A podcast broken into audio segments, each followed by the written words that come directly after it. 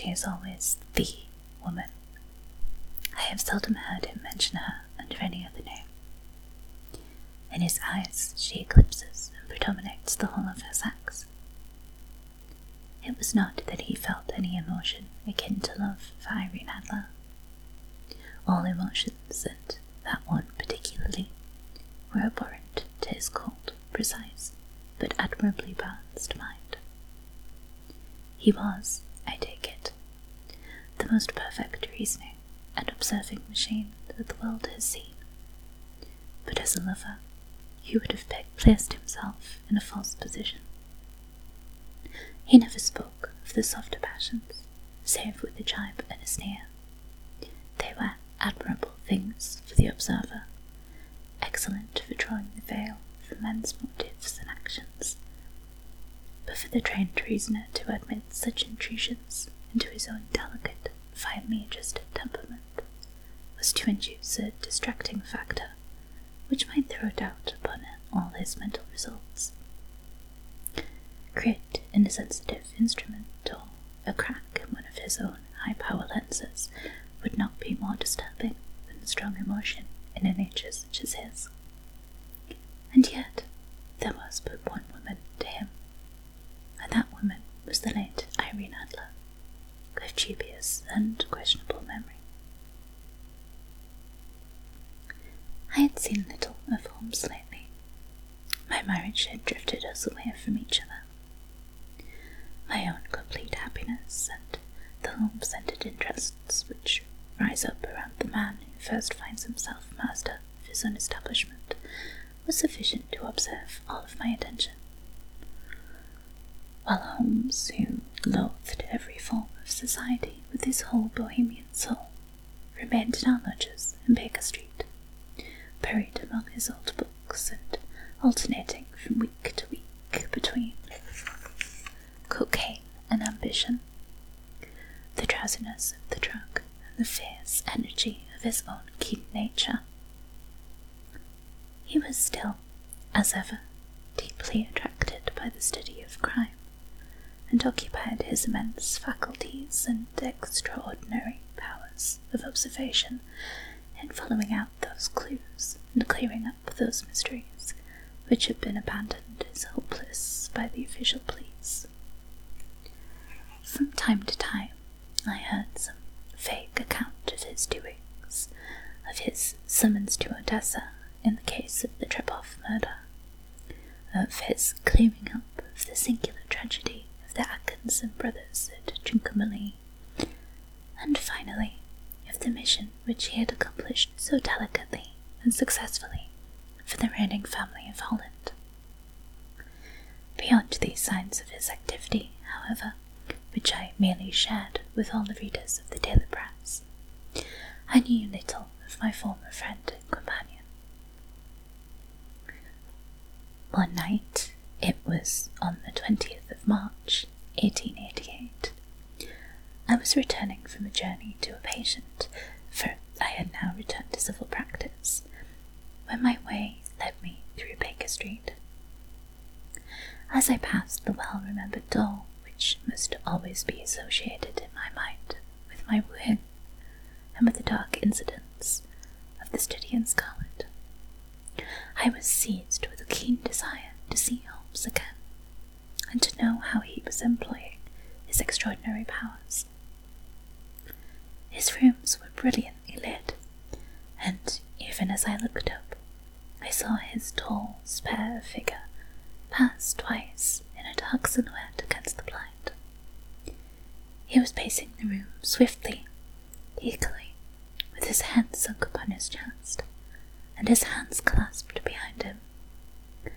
To me, who knew his every mood and habit, his attitude and manner told their own story. He was at work again.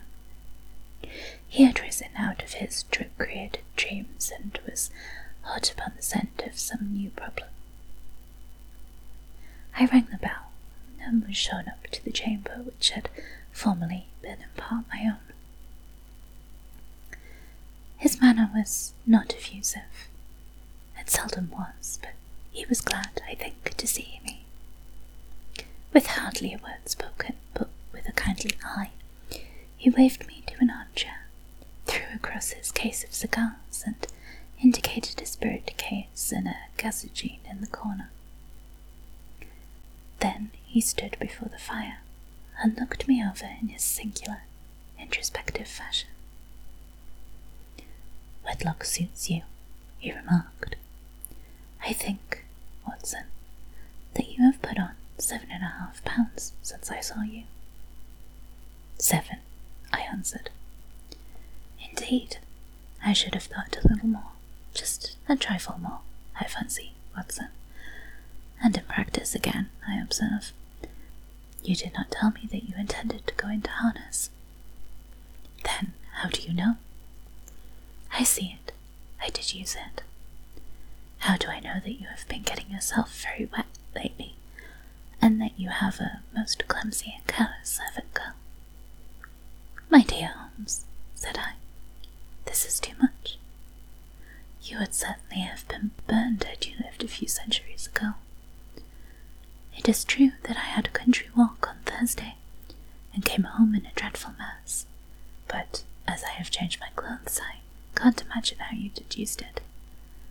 As to Mary Jane, she is incorrigible, and my wife has given her notice. But there again, I failed to see how you work it out. He chuckled to himself and rubbed his long, nervous hands together. It is simplicity itself, said he. My eyes tell me that on the inside of your left shoe, just where the firelight strikes it, the leather is scored by six almost parallel cuts. Obviously, they have been caused by someone who has very carelessly scraped around the edges of the sole in order to remove crusted mud from it.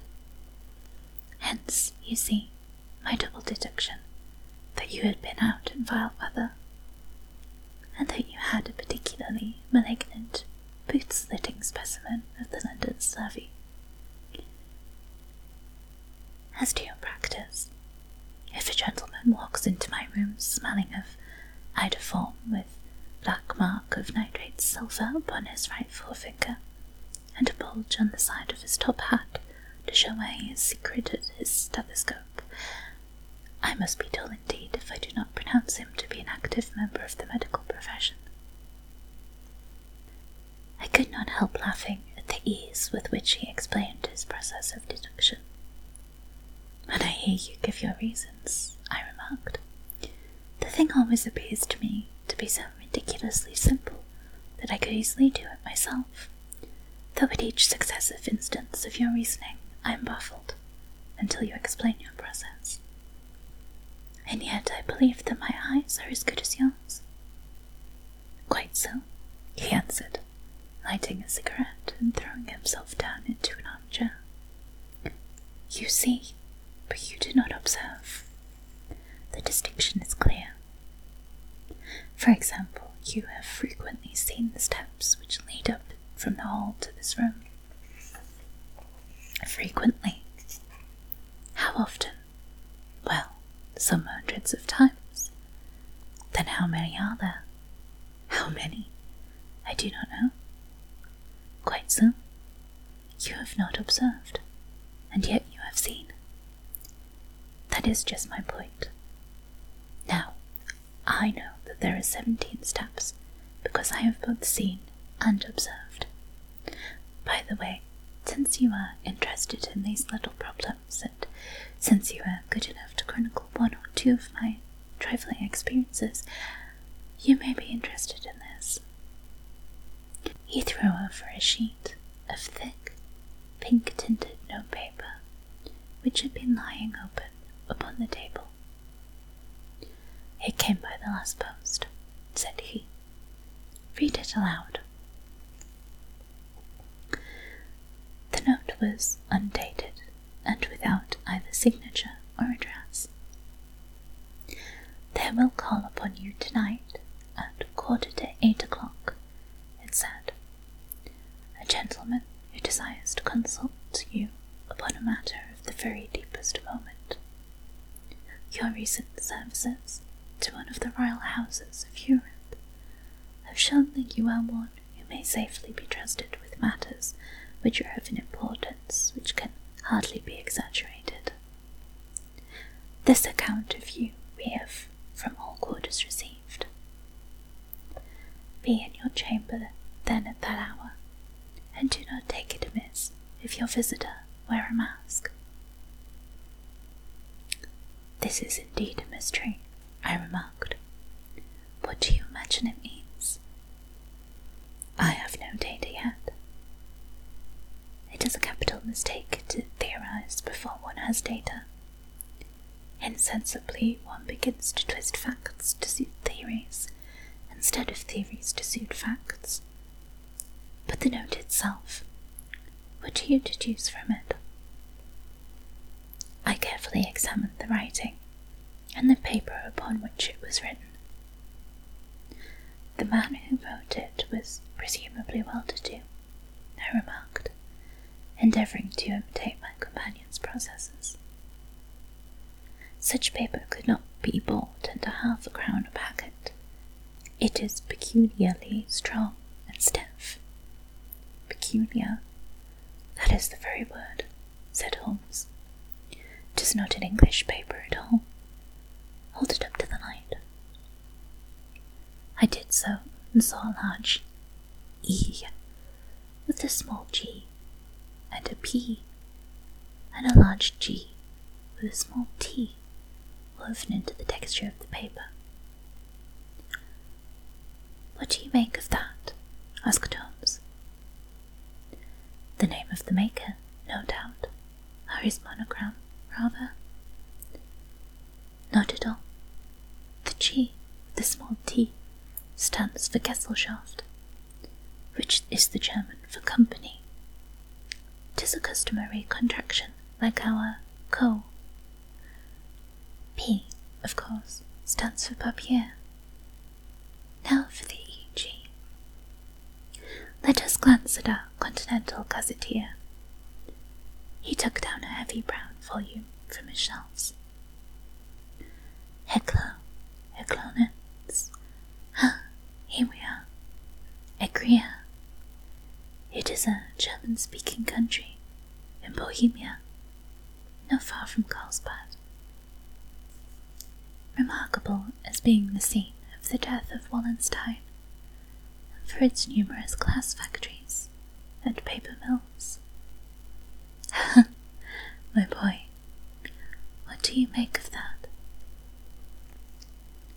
His eyes sparkled, and he sent up a great blue, triumphant cloud from a cigarette. The paper was made in Bohemia, I said. Precisely. And the man who wrote the note is a German. Do you know the peculiar construction of the sentence? This account of you we have from all quarters received. A Frenchman or Russian could not have written that. It is the German who is so uncourteous to his verbs.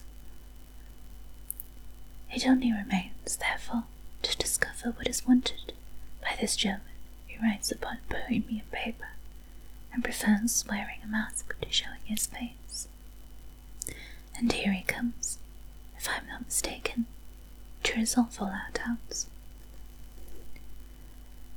As he spoke, there was the sharp sound of horses' hoofs and grating wheels against the curb, followed by a sharp pull at the bell.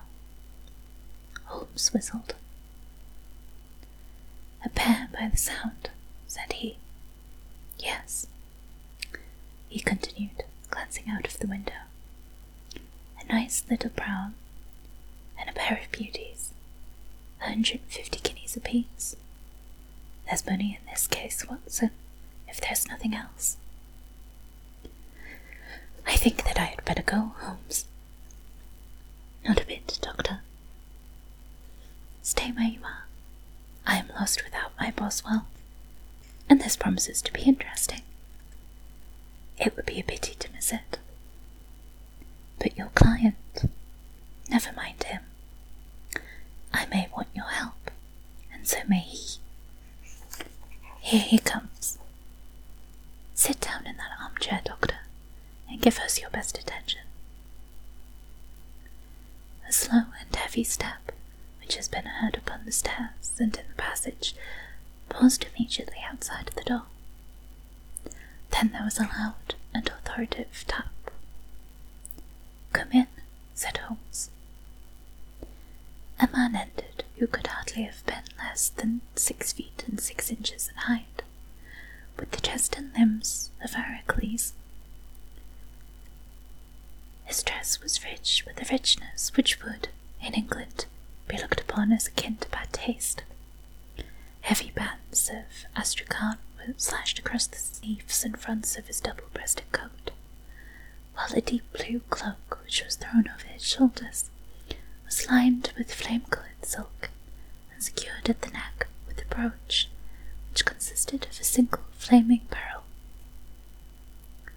Boots, which extended halfway up his calves, and which were trimmed at the tops with a rich brown fur, completed the impression of barbaric opulence, which was suggested by his whole appearance.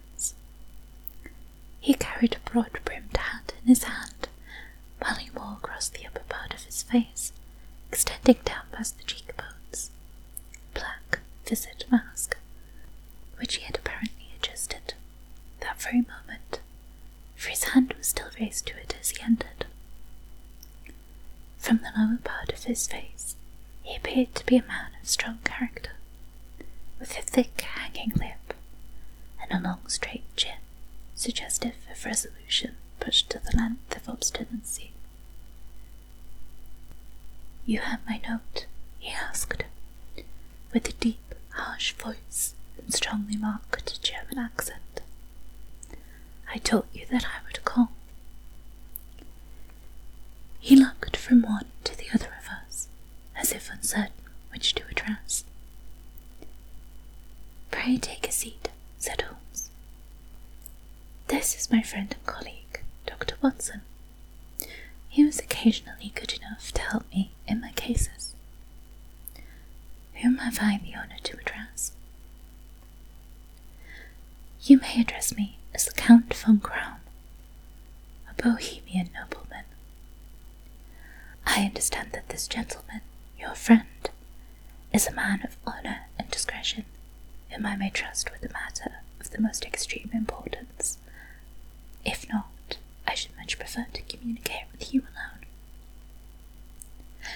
I rose to go, but Holmes caught me by the wrist and pushed me back into my chair. It is both or none, said he. You may say before this gentleman anything which you may say to me. The Count shrugged his broad shoulders. Then I must begin, said he, by binding you both to absolute secrecy for two years. At the end of that time, the matter will be of no importance. At present, it is too much to say that it is of such weight that it may have an influence upon European history. I promise, said Holmes. And I. You will excuse this mask, continued our strange visitor. The august person who employs me wishes his agent to be unknown to you, and I may confess at once that the title by which I have just called myself is not exactly my own. I was aware of it, said Holmes dryly. The circumstances are of great delicacy, and every precaution has to be taken to quench what might grow to be an immense scandal and seriously compromise one of the reigning families of Europe. To speak plainly, the matter implicates the great house of Ormstein, hereditary kings of Bohemia. I was also aware of that, murmured Holmes, settling himself down in his armchair and closing his eyes. Our visitor glanced with some apparent surprise at the languid, lounging figure of the man who had no doubt been depicted to him as the most incisive reasoner and most energetic agent in Europe. Holmes slowly reopened his eyes and looked impatiently at his gigantic client. If your Majesty would condescend to state your case, he remarked, I should be better able to advise you. The man sprang from his chair and paced up and down the room in uncontrollable agitation. With a gesture of desperation, he tore the mask from his face and hurled it upon the ground. You are right, he cried. I am the king. Why should I attempt to conceal it? Why, indeed, murmured Holmes. Your Majesty had not spoken before I was aware that I was addressing Wilhelm Gottfried Sigismund von Ormenstein, Grand Duke of Cassel-Felstein and hereditary King of Bohemia. But you can understand, said our strange visitor, sitting down once more and passing his hand over his high, white forehead. You can understand that I am not accustomed to doing such business in my own person. Yet the matter was so delicate that I could not confide in it to an agent without putting myself in his power. I have come incognito from Prague for the purpose of consulting you. Then pray consult, said Holmes, shutting his eyes once more. The facts are briefly these. Some five years ago, during a lengthy visit to Warsaw, I made the acquaintance of the well known adventuress Irene Adler. The name is no doubt familiar to you. Kindly look her up in my index, Doctor, murmured Holmes, without opening his eyes. For many years he had adopted a system of docketing all paragraphs concerning men and things, so that it was difficult to name a subject or person on which he could not at once furnish information. In this case, I found her biography sandwiched in between that of a Hebrew rabbi and that of a staff commander who had written a monograph upon the deep sea fishes. Let me see, said Holmes. Born in New Jersey in the year of 1858. Contralto.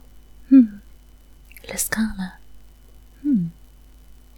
Prima donna Imperial Opera of Warsaw. Yes. Retired from operatic stage. Huh. Living in London. Quite so. Your Majesty, as I understand, became entangled with this young person, wrote her some compromising letters, and is now desirous of getting those letters back. Precisely so. But how? Was there a secret marriage? None. No legal papers or certificates? None. Then I fail to follow your majesty. If this young person should produce her letters for blackmailing or other purposes, how is she to prove their authenticity? There is the writing. Pooh pooh. Forgery. My private notepaper. Stolen. My own seal. Imitated. My photograph. Bought. We were both in the photograph. Oh dear, that is very bad. Your Majesty has indeed committed an indiscretion. I was mad. Insane. You have compromised yourself seriously. I was only Crown Prince then. I was young. I am but thirty now. It must be recovered. We have tried and failed. Your Majesty must pay. It must be bought. She will not sell. Stolen then. Five attempts have been made. Twice burglars in my pay ransacked her house. Once we diverted her luggage when she travelled. Twice she has been waylaid. There's been no result. No sign of it. Absolutely none. Holmes laughed. It is quite a pretty little problem, said he, but a very serious one to me, returned the king reproachfully. Very indeed. And what does she propose to do with the photograph? To ruin me. But how? I am about to be married, so I have heard, to Clotilde Lothman von Saxe Meningen, second daughter of the King of Scandinavia. You may know the strict principles of her family. She is herself the very soul of delicacy. A shadow of a doubt as to my conduct would bring the matter to an end. And Irene Adler threatens to send them the photograph. And she will do it. I know that she will do it.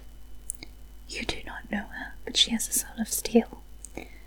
She has the face of the most beautiful of women, and the mind of the most resolute of men. Rather than I should marry another woman, there are no lengths to which she would not go. None. You are sure she has not sent it yet? I am sure. And why?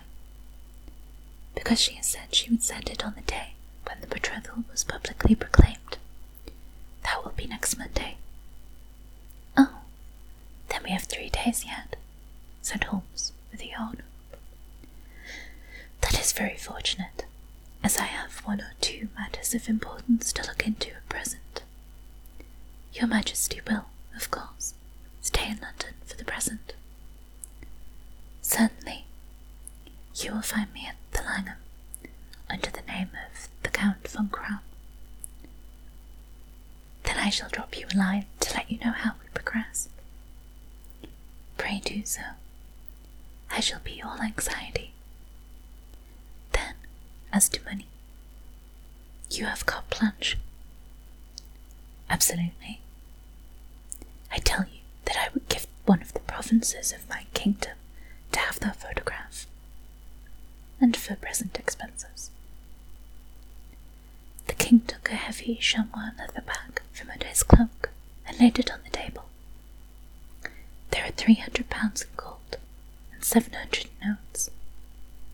Holmes scribbled a receipt upon a sheet of his notebook and handed it to him. And Mademoiselle's address? he asked. Is Bryony Lodge, Serpentine Avenue, St. John's Wood. Holmes took note of it. One other question, said he. Was the photograph a cabinet? It was. Then good night, Your Majesty, and I trust that we shall soon have some good news for you. And good night, Watson, he added, as the royal brougham rolled down the street. If you will be good enough to call tomorrow afternoon at three o'clock, I should like to chat this little matter over with you.